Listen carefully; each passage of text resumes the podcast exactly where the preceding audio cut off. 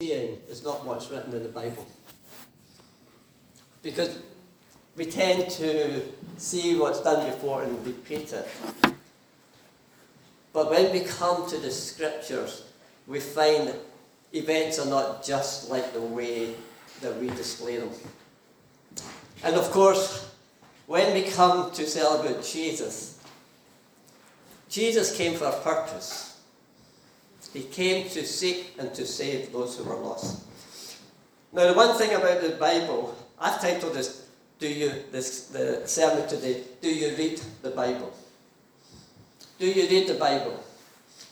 Jesus said about the words he spoke. He said his words were words of life.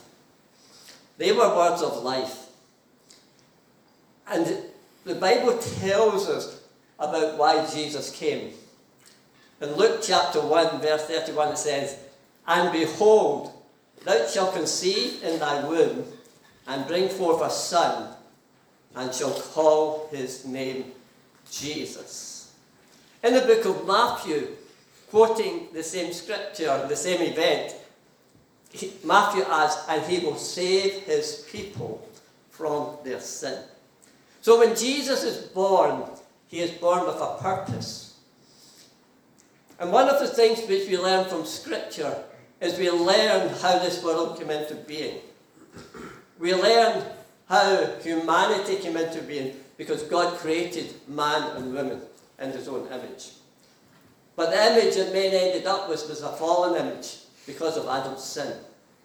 And we ended up with the image of Adam. And Jesus is born into the world to restore the image of God in us. That's why the scripture says when you look at Jesus, he was the image of the invisible God. And so God had a plan and purpose to bring redemption to the world. And we find in Acts 10.38, and it says, how God anointed Jesus of Nazareth with the Holy Ghost and with power, who went about doing good and healing all that were oppressed of the devil, for God was with him. So the birth of Jesus Christ was for a purpose to bring redemption and salvation to humanity. And the Bible says Jesus was full of the Holy Ghost, he was full of power. And everywhere he went, he done good. Isn't it amazing that you have a man who does good who opens the blinded eyes, who heals people, raises the dead, and people hate him. People despise his name. Jesus, the Bible says, went about doing good. And people who were oppressed by the devil. See, you must remember, in this world, there is great influences upon humanity. Because there's a spiritual realm that impacts us just as God ministers and speaks to us by His Holy Spirit, there's demonic spirits, there's, there's evil presence, and we see that everywhere about us. The influence of the demonic, the influence of people who come under the control and come under that cloud of the devil. And, and the Bible says, For God was with him. Now, when Jesus was born, he was born in a place called Nazareth. And one of the great things about Scripture is the prophets told us long ago where the Messiah would be born. Have you ever thought about that? The Scripture says in Micah chapter 5, verse 2 But thou, Bethlehem Ephrathah, though thou be little among the thousands of Judah, Yet out of these shall he come forth unto me that is to be ruler in Israel, whose goings forth have been from of old, from everlasting. From everlasting. The God who is from everlasting to everlasting tells us through the prophet Micah, and this is about 700 years before the birth of Jesus. And the prophet tells us the Messiah is coming and he's going to be born in Bethlehem. Think about it. There's a gap of 700 years since the word goes forth until Jesus is born. And when he is born, the Bible says there were shepherds in the field. And these shepherds were nearby. And the angels came, and we've been singing about it this morning. And they came and they announced the birth of the Saviour. And they came and they found Jesus in a manger. And they came and bowed down and they worshipped him. And when they left, they spread the news everywhere. You know, and just before this event, remember the story about John the Baptist, who had a son. And the news was spread about all over the hillside of Judea of the miracle of John the, Baptist, of John the Baptist being born. And here these shepherds take the news to everybody and spread about the Saviour has been born. The shepherds, the one who looked after the sheep, came to worship the Lamb of God, the one who would take away the sin of the world. But the Bible also says wise men came. But when the wise men came, they never came to a child in a manger. The Bible tells us when they came, they came to the house where Jesus was. And when the wise men came, they never came immediately after the shepherds, because the wise men were travelling from afar and coming. And so you're, you're talking about Jesus being a, a year old, even 18 months old, before the wise men ever reached Bethlehem.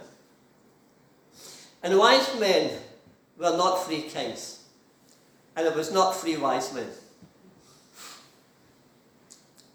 And the wise men came from modern day Iran, from Persia. And we know they come from that area of the world. And it's all because many years before, God had placed a mighty man in the palace in Persia, whose name was Daniel. And Daniel, from a young lad, was taken as a captive. But Daniel was in the high echelons of where the kings of Persia were, and where they had all the wise men and all the soothsayers. And Daniel was the only one who could interpret dreams and visions. Daniel could expound, and he went through the different kings Nebuchadnezzar, Nebuchadnezzar's son, and when the Medes and Persians came, Daniel was a man who was called to interpret. So Daniel's fame was great. Daniel's fame extended away beyond Persia. He was an old man when they cast him into the dungeon with the lions. He wasn't a young man, he was an old man. But Daniel was the one who gave the prophecies about when the Messiah would come. So we have the prophecies of where he would be born. But Daniel's the one that says when he would be born. And so the wise men in Persia have all this information. But they also have other information because Daniel knew how to interpret the stars on the scriptural basis. So all the information is laid out for them to know what to look for. And you know, these men, wise men, very powerful men, were more honourable than the chiefs and the, the rabbis and the Sanhedrin in Jerusalem. Because they had the same information in the scriptures. And remember, when these wise men came, the Bible says all of Jerusalem was in an uproar. So when you have three men coming who are just going to see Herod, nobody would notice. But when you have an entourage of wise men coming who are coming with a military escort. Everybody's going, what's going on here? All of a sudden, the whole of Jerusalem sees this group coming, and Herod is, he is confounded. What are they doing here? And so the wise men come with their gifts for Jesus. And as wise men come, you know, they ask Herod, where is he is born king of the Jews? Mm. And he has to send to get the rabbis to come and say, Where is the King of the Jews going to be born? And what did he do? He's going to be born in Bethlehem. He's going to be born in Bethlehem of Judea. But you ever notice that none of them went to Bethlehem to look for the Messiah? Even though they knew about the birth of John the Baptist, even though they knew about the birth of Jesus, because Anna, the prophetess, she was in the temple all these years, prophesied Simeon, who everybody would have known his testimony, that God had spoken to him that he would never pass into eternity without seeing the Lord's Christ. All of these things were happening. The shepherds, but yet not one of the Sanhedrin went to look to Bethlehem. So these wise men were much more honourable than those who were supposed to be teaching the Word of God. So Micah tells us where he is going to be born. And Daniel is the man that tells us when he's going to be born. And that's why the wise men turn up to worship Jesus. Mm-hmm. But the prophet Isaiah, he not only, not only do we know where he's going to be born, when he's going to be born. Now this is miraculous because nobody can tell and speak forth when they're going to be born. But the prophet Isaiah, he says in Isaiah 7:14, Therefore the Lord himself shall give you a sign. So the Lord is going to give a sign. And what the Bible tells us is the Jewish people always look for a sign. They're people who always look for signs. So, the prophet said, The Lord himself is going to give you a sign. Behold, a virgin shall conceive and bear a son, and shall call his name Emmanuel. Emmanuel, God with us. So, what is the scripture saying? We know where Jesus is to be born. And it was a long wait from the prophecy until it happened 700 years. We know the time he's going to be born because Daniel laid it out. And the wise men knew all the writings of Daniel. And here the prophet Isaiah goes one bit further. He says it's not going to be a natural birth in terms of, but this birth is going to be a sign because it's going to be a virgin birth. This birth is going to be special. This birth is going to be a sign to you. And so he gets the details. And of course, as we carry on, the scriptures tells us much more about Jesus because he has come to break the power of Satan and to destroy the works of darkness.